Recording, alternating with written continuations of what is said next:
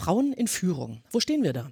Der Frauenanteil in Vorständen ist so hoch wie nie zuvor. Einerseits. Andererseits steht oft weiterhin eine einzelne Frau einer Reihe von Männern gegenüber. Eine Quote für Frauen in Aufsichtsräten großer Unternehmen gibt es seit 2016.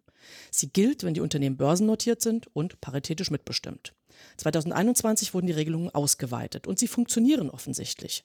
Trotzdem hakt es in vielen Unternehmen an der Umsetzung. Manche waren sich bisher auch nicht zu schade, eine Zielgröße Null für Frauen festzulegen. Darüber wollen wir heute sprechen. Mein Name ist Marei Jun-Ohnesorg. Ich bin geschäftsführendes Vorstandsmitglied im Managerkreis der Friedrich-Ebert-Stiftung. Ich begrüße Sie ganz herzlich zur Folge 58 unseres Wirtschaftspodcasts. Heute zum Thema Frauen in Vorständen und Aufsichtsräten. Ich freue mich sehr, dass wir dazu Professor Dr. Anja Seng bei uns zu Gast haben. Sie ist Professorin und Beraterin und sie ist Präsidentin der Initiative FIDA, Frauen in die Aufsichtsräte. FIDA wurde 2006 von Frauen in Führungspositionen gegründet, um genau dieses Ziel eben, Frauen in die Aufsichtsräte, zu erreichen. Herzlich willkommen an Anja Seng. Herzlichen Dank, liebe Frau Jon-Ohnesorg. Steigen wir direkt ein, Frau Seng. Es gab letzte Woche eine Veranstaltung, da haben Sie folgenden Satz gesagt, es gibt keine gleichberechtigte Teilhabe, was Frauen in Vorständen und Aufsichtsräten angeht. Und das ist aber natürlich nicht nur eine Meinung von Ihnen, sondern Sie können das mit ganz klaren Zahlen unterlegen. Was ist in aller Kürze im Rahmen des hier Möglichen, im Rahmen des Podcasts, was ist der aktuelle Stand?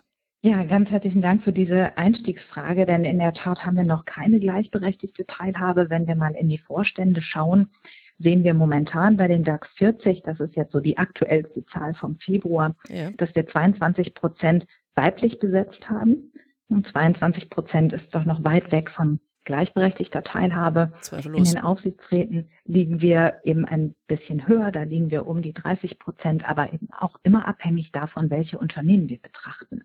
Die Unternehmen, die unter diese gesetzliche Quote fallen, von der Sie gerade gesprochen haben, die durch das Frauen in Führungspositionen-Gesetz geregelt wird, die Unternehmen performen deutlich besser. Mhm. Wenn wir die anderen uns anschauen, haben wir im Vorstand schon nur noch 17 Prozent Frauen. Das heißt, das sind dann die, die nicht unter das Mindestbeteiligungsgebot fallen. Und ja, da ist die Performance dann schon deutlich schlechter. Die Zahlen erheben wir seitens FIDA im Rahmen des Woman on Board Index. Das machen wir schon seit vielen Jahren und können in diesen Studien auch gut die Entwicklung aufzeigen. Also da hat sich natürlich einiges getan. 2015 hatten wir 5 Prozent Frauen in den Vorständen. Mhm. Jetzt heute liegen wir eben bei um die 20. Das ist natürlich eine dolle Verbesserung in den letzten acht Jahren, aber immer noch weit entfernt von der gleichberechtigten Teilhabe. Ja. Es gibt ja, Sie haben das schon gerade aufgezeigt, ein, eine riesige Bandbreite sicher, ja, und, und Unternehmen, wo es schnell vorangeht, andere, Sie werden jetzt sicher auch kein einzelnes Beispiel rausgreifen wollen, aber trotzdem gibt es insgesamt positive Entwicklung, positive Beispiele, wo Sie sagen, das ist Ihnen mir aus dem vergangenen Jahr gut in Erinnerung und warum, was wurde da richtig gemacht? Ja, da kann ich vielleicht zwei Aspekte mit einbringen. Zum einen haben wir gesehen, im letzten Jahr durch das Mindestbeteiligungsgebot, das ja eben politisch erlassen wurde, hat sich sehr viel getan. Viele Unternehmen sind hergegangen und haben dann tatsächlich Frauen in Vorstände berufen. Und im letzten Jahr, das hatte das Handelsblatt Anfang des Jahres veröffentlicht, sind gleich viele Frauen wie Männer neu in Vorstände berufen mhm. worden. Das ist einzigartig. Das ist sicher positiv, ja. Mhm. Genau, da hat sich ganz viel getan bei uns auf dem Markt. Und ähm, ja, ein Unternehmen würde ich auch gerne nochmal positiv herausstellen, und zwar die Üstra. Wer ist die Üstra? Kommt aus Hannover, ein Unternehmen, das dort den öffentlichen Nahverkehr gestaltet und die haben einen rein weiblich besetzten Vorstand, also drei Frauen im Vorstand. Würde da jetzt noch ein viertes Mitglied dazukommen, würden sie auch unter das Mindestbeteiligungsgebot fallen. Dann müsste das übrigens ein Mann sein. Also ganz interessant. Weil es um Gleichberechtigung geht und nicht nur um eine reine Frauenquote, ja. Ganz genau. Und ja, die Östra haben wir mit dem Woman on Board Award ausgezeichnet beim letzten FIDA-Forum, weil wir eben gesehen haben, über die letzten Jahre hinweg haben sie systematisch den Frauenanteil nicht nur im Vorstand, sondern auch auf den Ebenen darunter und auch sogar im gewerblichen Bereich, im technischen Bereich deutlich erhöht. Die drei Damen waren beim FIDA-Forum und konnten wirklich überzeugend zeigen, wie sie auch ja, Kultur verändern nicht nur Strukturen, aber der Umgang miteinander, das Selbstverständnis und da auch die Notwendigkeit der gleichberechtigten Teilhabe. Das war wirklich sehr beeindruckend, hat mir gut gefallen. Ja, okay, vielen Dank. Ich erlebe oft, dass Diversität oder auch aber ein bisschen breiter gefasst gemischte Teams, Frauen in Leitungspositionen bei jüngeren Menschen dass das sehr selbstverständlich ist, also sozusagen im allerbesten Sinne nicht mehr der Rede wert. Stimmt das oder ist auch das ein Klischee, da einen Altersunterschied zu machen und ist es eben doch am Ende weiterhin von der Branche und von dem jeweiligen Umfeld abhängig? Ja, das ist eine gute Frage, die ich mir sicherlich auch immer mal wieder stelle. Ich glaube ja. nicht daran, dass mit der nächsten Generation alles besser wird. Okay. Darauf hoffen wir ja schon auch seit vielen Generationen und das hat bisher irgendwie noch nie so richtig funktioniert. Das ist so das eine. Ja, dass man Diversität offener gegenüber ist, verspüre ich auch. Auch immerhin zwei erwachsene Söhne erhöre, von denen natürlich auch eine ganze Menge aus der Community.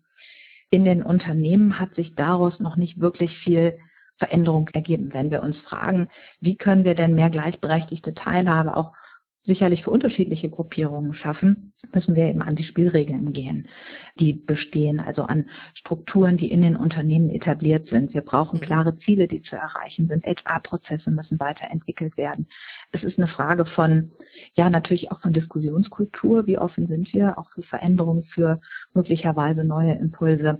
Und das hat nicht nur was mit Generation zu tun, sondern natürlich auch mit gelebter Unternehmenskultur. Ich mhm. fürchte, da an den Hebeln, also Organisationsentwicklung müssen wir auch betreiben. Es reicht nicht nur zu warten, bis die jungen Leute da sind. Sie haben ja gerade jetzt schon Beispiele genannt, äh, Strukturen erwähnt, was sich ändern müsste. Ich würde gerne eine Frage Richtung Netzwerken stellen. Also ich mhm. erlebe sowohl im Beruf als auch im Ehrenamt, dass jüngere wie ältere Männer im Vergleich zu Frauen doch deutlich mehr Zeit in Netzwerke und eben in ehrenamtliche oder auch in repräsentative Tätigkeiten stecken. Mhm. Inwieweit würden Sie sagen, erklärt das auch die weiterhin vorhandenen Unterschiede, wenn es am Ende um die Verteilung von Verantwortung geht? Würde ich komplett zustimmen. Die Netzwerkaktivitäten ja. von Frauen sind immer noch anders ausgeprägt als die von Männern. Da müssen wir auch immer noch üben. Das machen wir auch seitens FIDA im Verein. Versuchen wir beständig, die Netzwerkkultur zu stärken und ja, Frauen am Ende des Tages auch weiter mit zu ermutigen, sich stärker einzubringen. Es gibt ja unterschiedliche Meinungen zu ähm, durch diese Versuche des Netzwerkens oder durch das Üben in Netzwerken wird man natürlich mhm. auch viel selbstbewusster und kann proaktiver in Bewerbungsprozesse, in Nominierungsprozesse einsteigen. Wir ja. beobachten vielfach bei Frauen, dass sie eben deutlich zurückhaltender sind habe ich jetzt mhm. keine empirische Basis für. Ne, aber während eine Frau überprüft jede Anforderung, die geschrieben ist, kann ich das, kann ich das nicht, habe ich im Idealfall sogar ein Zertifikat für jeden einzelnen Punkt, sind die Herren da sehr viel selbstbewusster und sagen, ach komm, die Hälfte, ne, habe ich schon mal von gehört, das klappt mhm. schon. Und wenn wir mehr Netzwerken und da auch sehr viel mehr in den Dialog gehen, können wir natürlich auch besser, gestärkter uns über möglicherweise nicht komplett erfüllte Anforderungen hinwegsetzen und da ja trotzdem selbstbewusst auftrumpfen. Mhm. Ja, da braucht es weiter Überzeugungsarbeit, Netzwerke, sagen Sie. Mhm. Inwieweit haben denn öffentliche Unternehmen, das könnte man ja vermuten, mhm. einen Vorbildcharakter mhm. gegenüber den privaten? Ist das so? Falls nicht, woran liegt das aus Ihrer Sicht? Also Sie haben auf jeden Fall eine Vorbildrolle. Und ja. wir nehmen sie aber nicht so richtig wahr. Wenn schlecht. wir uns jetzt die äh, Studien angucken, also wir untersuchen ja mit dem Women on Board Index die privaten Unternehmen und mit dem Public Women on Board Index schauen wir uns öffentliche Unternehmen an auf Bundes- und auf Landesebene, also wo es eben Bundes- und Landesbeteiligungen gibt. Dort sind die Besetzungen etwas höher durch Frauen, aber eben auch noch nicht auf einem paritätischen Level. Auch da tut man sich immer noch schwer und das liegt genau wie auch im privaten Bereich immer noch an den bestehenden Strukturen, an den, ja, am Ende auch gesellschaftspolitischen Einstellungen und Meinungen. Das gilt ja nicht nur für die öffentlichen Unternehmen, sondern es gilt genauso auch in der Politik, in den Medien, in sehr vielen unterschiedlichen gesellschaftlichen Bereichen, wo dann in den Leitungspositionen dann doch wieder die Männer sehr stark Vorreiter sind. Es gibt ja einen Unterschied zwischen Quoten für Frauen in Aufsichtsräten, wo wir schon etwas weiter sind. Und diese Quote wirkt aber offensichtlich auch auf die Vorstände mhm. in den jeweiligen Unternehmen. Mhm. Welche Entwicklungen beobachten Sie hier? Mm, wir haben ja im Aufsichtsrat eine Geschlechterquote. Auch das ist mir immer noch mal ganz wichtig mhm, zu betonen, ja. dass es nicht nur um eine Frauenquote geht, sondern wirklich eine Geschlechterquote. Das heißt, Männer wie Frauen müssen jeweils zu 30 Prozent bei diesen Unternehmen vertreten sein. Es sind allerdings nur gut 100 Unternehmen, also 101, 102. Das ändert sich immer ein bisschen, je nachdem, wer wann wo börsennotiert ist. Das verändert sich relativ zügig, überraschenderweise sogar. Also wir sprechen hier nur über 100 Unternehmen, die dieser Quote momentan unterliegen. Dann ist der zweite Schritt ja das Mindestbeteiligungsgebot im Vorstand. Und die Unternehmen, also diese 100, die unter die Geschlechterquote im Aufsichtsrat fallen, haben auch verhältnismäßig mehr Frauen in den Vorstandspositionen. Bisschen. Und sie sind auch besser dabei, Zielgrößen zu definieren. Also die. Unternehmen, die sich auf Aufsichtsratsebene mit dieser Quote auseinandersetzen müssen, die sie erfüllen müssen, schaffen es einfacher, auch in die Organisation hinein Veränderungen zu tragen. Und äh, deshalb sagen wir, brauchen wir eine Ausweitung auch dieser Geschlechterquote, dass sie eben nicht nur für 100 Unternehmen gilt, sondern ne, im Idealfall für börsennotierte oder mit bestimmte Unternehmen und nicht durch ein unverknüpft. Da wären wir dann wahrscheinlich bei über 2000 Unternehmen ungefähr. Und durch sowas können wir dann wirklich Veränderungen auch auf dem deutschen Markt, auf dem Arbeits-, auf dem Wirtschafts-, auf dem Unternehmensmarkt erzeugen. Ja. Das, was Sie beschreiben, bedeutet ja, also der politische Wille ist ganz offensichtlich da, der gesetzliche Rahmen ist zumindest ausreichend, würde ich sagen. Aber Sie haben es ja gerade schon beschrieben, die Umsetzung in Unternehmen hakt noch in vielen Fällen. Mhm. Ab dem Sommer wird es ja nochmal eine neue Änderung geben. Ab da sind Sanktionen möglich, wenn ein börsennotiertes mhm. und paritätisch mitbestimmtes Unternehmen weder eine Zielgröße noch eine Erklärung abgegeben hat. Da wird der Druck weiter erhöht. Mhm. Aber ja. Sie hatten es auch gerade schon angesprochen, es gibt ganz viele Unternehmen, die überhaupt nicht erfasst werden. Erzählen Sie mhm. noch ein bisschen, wie Sie wirken oder auch FIDA insgesamt, um darauf Einfluss zu nehmen, was funktioniert in Ihrer Arbeit, was funktioniert vielleicht aber auch nicht. Ja, es gibt natürlich ganz viele mittelständische Unternehmen in unserem Land, die, die eine wichtige Säule sind für das Wohlergehen des gesamten Landes und auf die wir nicht unmittelbar Einfluss nehmen können. Auch der Gesetzgeber bisher zumindest nicht. Wir versuchen seitens FIDA Öffentlichkeitsarbeit zu betreiben, zu sensibilisieren für diese Themenfelder, damit bestenfalls in den Unternehmen Veränderungen passieren, bevor engere Gesetze kommen. Auch das Mindestbeteiligungsgebot war ja nur eine Folge aus dem ersten Frauen in Führungspositionen Gesetz, weil man gesehen hat, die Unternehmen, naja, tun eben nicht wirklich was, auch auf den anderen Ebenen. Also gesetzliche Daumenschrauben mussten angesetzt werden. Und wenn das jetzt wieder nicht ordentlich funktioniert, wird es weitergehen. Das heißt, wir versuchen durch Öffentlichkeitsarbeit, durch Dialog, von mir aus auch sowas wie jetzt, durch einen Podcast, auch Menschen aus anderen Organisationen zu erreichen und die hoffentlich zu einem gewissen Umdenken zu bringen. Ja. Wir haben jetzt mehrfach das Wort Quote erwähnt und Sie haben ja eindeutig gezeigt, sie funktioniert in Bezug auf Frauen, Aufsichtsräten, mhm. Vorständen. Gibt es auch andere Bereiche, gibt es Fälle, wo Sie sagen würden, da ist keine Quote nötig oder anders formuliert, es sind andere Wege, die besser funktionieren, um insgesamt für mehr Diversität zu sorgen? Mm, ich glaube, die Quote in gewisser Form brauchen wir immer. Ja. Vielleicht nicht notwendig als politischen Rahmen, aber als Zielgröße. Nur ein Unternehmen sagt ja auch nicht, wir machen so viel Umsatz wie möglich, sondern da nennt man ja auch ein gewisses Ziel. Wir wollen eine Umsatzerhöhung von 10 Prozent. Dann hat man immer den Ausgangswert vom Jahr vorher und weiß genau, was zu erreichen ist. Oder wir wollen Einsparungen von Y Prozent. Das heißt, wir können eben auch hier über Zielgrößen sprechen und die kann sich jedes Unternehmen selbstständig definieren. Für alle Ebenen. Auch schon im Bereich Bewerbungsprozesse. Und dann kann man auch sich angucken, wie viele Frauen wie Männer bewerben sich denn. Man kann aber auch auf andere Dimensionen noch ausweiten. Wollen wir Menschen mit internationalem Hintergrund? Wollen wir unterschiedliche Disziplinen haben? Hm, kann ja auch hin und wieder mal sinnvoll sein. Wir kennen natürlich auch schon Quotierungen im Bereich Menschen mit körperlichen Einschränkungen. Auch sowas ist natürlich mit zu berücksichtigen. Also wir können uns Zielgrößen selber definieren. Das ist dem Unternehmen selbst überlassen. Wenn wir solche Ziele haben, werden sie auch viel leichter ja, adressiert. Können wir sogar noch mit Anreizsystemen verknüpfen, zumindest im oberen Management, um es auch nochmal attraktiver zu machen, dass diese Ziele eben auch wirklich angestrebt werden.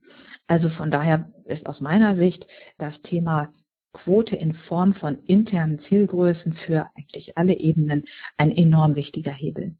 Aber wir können auch schon mit kleinen Veränderungen was tun. Vorhin habe ich schon mal gesagt, wir brauchen ja auch Transparenz. Das heißt, dafür, wofür wir Zielgrößen definieren, müssen wir auch immer den Iststand kennen. Wo stehen wir denn heute? Wo wollen wir hin? Mit welchen Maßnahmen kommen wir dahin? Veränderungen von HR-Prozessen sind eine sehr einfache Geschichte. In Deutschland wird aus mehr unerfindlichen Gründen, aber es ist halt so immer noch vielfach mit unstrukturierten Interviews gearbeitet. Mhm. Und es gibt sehr viel wissenschaftliche Erkenntnisse, dass man damit einfach sehr häufig die falschen Menschen auswählt. Mhm. Erklären Sie es ganz kurz, unstrukturierte Interviews bedeutet was? Unstrukturierte Interviews sind eigentlich so diese Interviews, wo man reingeht und feststellt, am Mist, ich habe leider vergessen, den Lebenslauf vorher zu lesen. und ach so ganz genau weiß ich auch gar nicht über die Anforderungen der Stelle Bescheid. Lassen wir doch mal den Kandidaten erzählen, warum er sich so für geeignet erachtet. Und wir treffen am Ende eine Bauchgefühlentscheidung. Ja. Wir können aber mit strukturierten Interviews arbeiten. Das heißt, wir machen einen Gesprächsleitfaden, einen Interviewleitfaden, der sich an den Anforderungen der Stelle orientiert.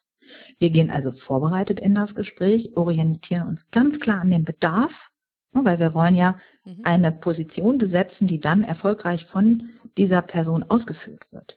Und wenn wir uns an den Anforderungen orientieren mit, was weiß ich, wir führen vier Gespräche, dokumentieren die Antworten der Kandidatinnen und Kandidaten zu diesen ganzen ne, Gesprächsfragen, dann können wir auch die Antworten vergleichen und durch diese Notizen in gewisser Form objektivieren.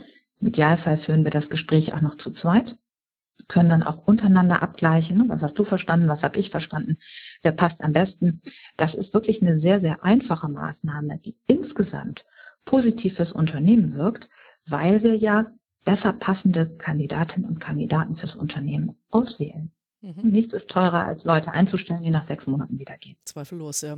Das heißt, wir reden über Quote, aber wir reden auch über Zielgrößen, die aus dem Unternehmen heraus definiert werden und natürlich über alle möglichen Prozesse aus dem Unternehmen, genau. im Unternehmen, unter anderem der Personalauswahl. Personalauswahl und dann auch Personalentwicklung, das möchte ich gerne noch ergänzen. Auch das, ja. Es geht natürlich vorne um die Auswahl und dann aber auch im weiteren Verlauf, wie machen wir eigentlich Personalentwicklung?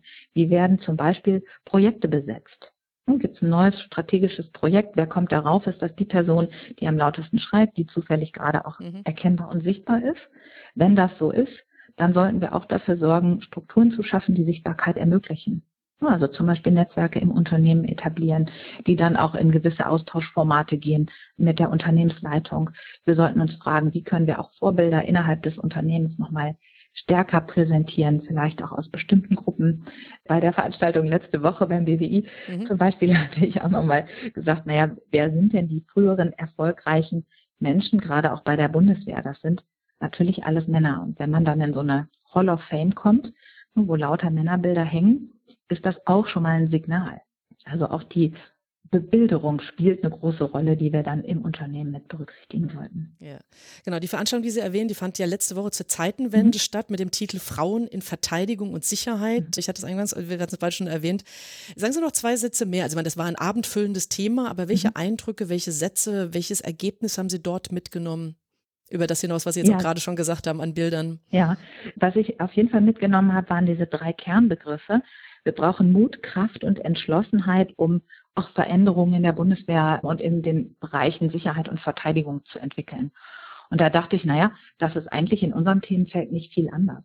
Auch hier brauchen wir Mut, Kraft und Entschlossenheit, zum Beispiel von Menschen, die heute schon im Aufsichtsrat sitzen und die dann sich dafür einsetzen, Veränderungen auch wirklich zu bewirken. Nur auch da hatten wir ein Beispiel beim FIDA-Forum, wo einer der Panelisten so schön feststellte, naja, wenn ich den Vorstand neu besetzen muss, weil Verträge auslaufen und dann sicherlich auch gerne mit einer Frau besetzen möchte, muss ja trotzdem noch jemand dem scheidenden Vorstandsmitglied die schlechte Nachricht überbringen. Das mögt im Zweifel dann er, obwohl er einen guten Job gemacht hat, diesen Platz jetzt räumen muss, weil jemand anders kommt. Und das braucht Mut, Kraft und Entschlossenheit. Also das fand ich erstmal einen sehr spannenden mhm. Ansatz, den ich da mitgenommen ja. habe. Ja, vielen Dank. Ja, Mut, Kraft und Entschlossenheit ist ein schönes Schlussplädoyer. Ja, vielen Dank, vielen Dank an Professor Dr. Anja Senk für diesen Einblick, für Ihre Einschätzungen zu Frauen in Vorständen und Aufsichtsräten und was zu tun ist. Sehr spannend, hochaktuell, vor allem auch, wenn man sieht, dass auch Parität ist ein etwas anderes Thema, es hängt natürlich zusammen, in Regierungen gerade immer wieder neu erkämpft werden muss, ein großes Thema ist. Wir laden Sie demnächst wieder ein zur nächsten Ausgabe unseres Wirtschaftspodcasts in der Reihe Managerkreis Impulse und Sie dürfen sich nach Ostern auf eine Folge zum Thema Windkraft und erneuerbare Energien freuen. Hören Sie gerne wieder bei uns hinein. Bis dahin, tschüss, schöne Osterfeiertage und alles Gute. Vielen Dank für die Einladung.